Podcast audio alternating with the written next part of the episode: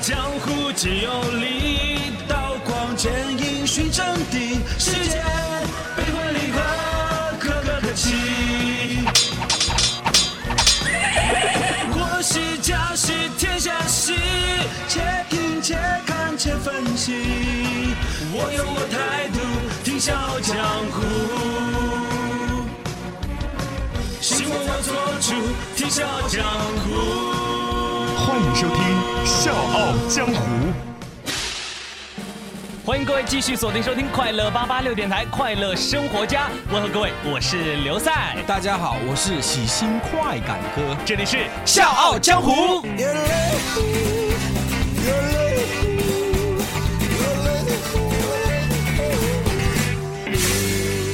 哎，快哥，看你最近这精气神儿挺不错啊，精神抖擞的，最近过得挺滋润的吧？哎，哪里咯，我冇得办法嘞，这下宵夜吃太多了，你看咯，我已经胖得不行了。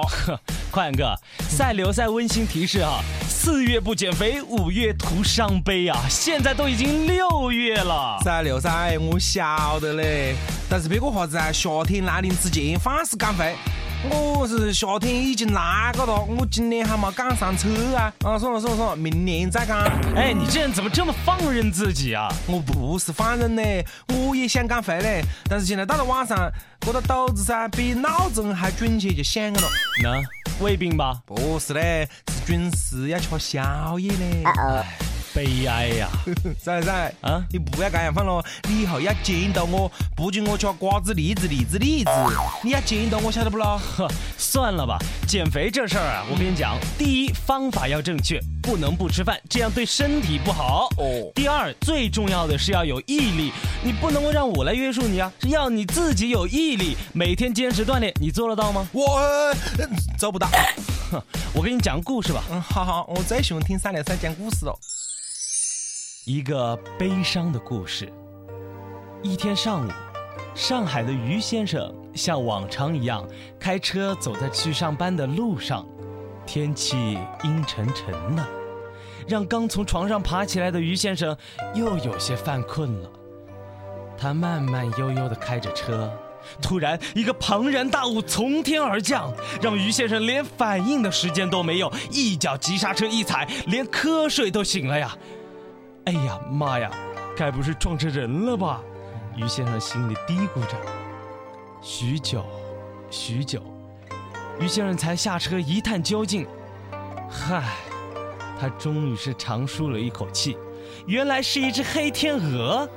哎，我都在桃源从天上跌下来一只黑天鹅了。对呀，为什么呢？这就是我想告诉你的重点啊！快点干了。于先生把黑天鹅抱起来，马上就报警了，把事情的前因后果啊都跟警察叔叔说了一遍。这警察叔叔啊也不知道是咋回事儿，于是就马上把黑天鹅移交到了上海动物园。经过专家检查，黑天鹅啊可能是附近圈养场所逃跑出来的。估计还越狱了。正因为是太胖了，飞不动了，所以才掉下来了。太胖，363。你这是喊含沙射影咯！我晓得你是从侧面讲我嘞。我要减肥，我要健康减肥。我要飞得更高，飞得更高，我要飞得更高，飞得更高，翅膀卷起风暴，心声呼啸，飞得更高。哎，宽哥，咱们是不是没开空调啊？这里面一股什么味儿啊？这是。我也觉得。哎，赶紧打开，这太难受了。好了，哎，等一下，363啊。你要我开空调，你就是干呀，放干嘞。那你要我怎么说啊？快感哥哥，俊武兄，你把空调打开好不好啊？这里面太难受了。走开，莫搞些个嗲了。我是讲，你可不可以用新颖一点的方式来喊我开空调？喊你开个空调，这能新颖个啥玩意儿啊？那我讲没得，对，在前些北京某高校就有学生要求校长要装空调，你讲他们何是讲的？还能怎么着？不给装呗，这样忙了呀。那是干饭了。我现在就是校长，你是学生，我们来演绎一段怎么样？嗯，可以啊。请进。嗯，快校长您好，我是886班的刘同学。嗯，怎么了？有什么事吗？嗯，快校长是这样的，您看咱们北京这天气啊，气温是直达30多度啊，咱们宿舍教室里面更是多达40多度啊。啊，是挺热的啊。大家辛苦了啊！啊不，首长您更辛苦啊！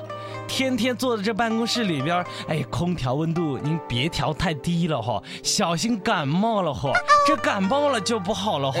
这，你这是什么意思啊？我看你这是发里又发啦。快校长，刘同学有句话不知当说不当说啊。当然说无妨。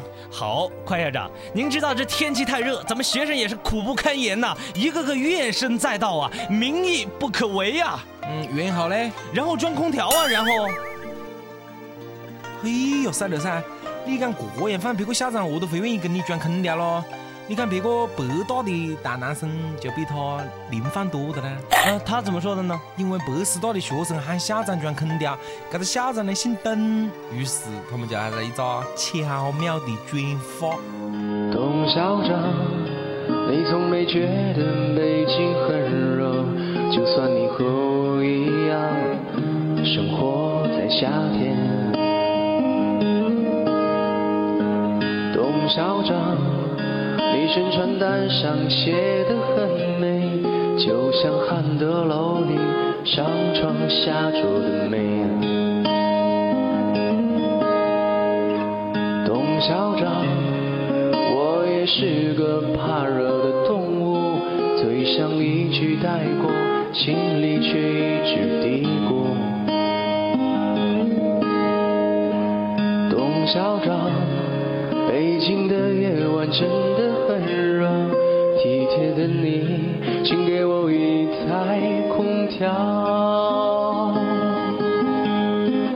所以那些谣言都不是真的，董校长，你才不是一个没有爱心的坏校长。爱上微微是大，可我的寝室里没有空调，这让我感到绝望。董校长，喂，怎么样？塞，别个是不是比你新颖多的？五体投地呀！其实现在很多人在这里讨论啊，这个高校里面宿舍装空调呢，已经慢慢的从奢侈品变成了必备品。有些学校甚至将有空调当作吸引学生的噱头。没错，我觉得这也并不是不无道理。教育专家也认为，社会在进步，学生要空调并非不够艰苦朴素，学校应该更加人性化服务啊，而不是说处处让学生被管教。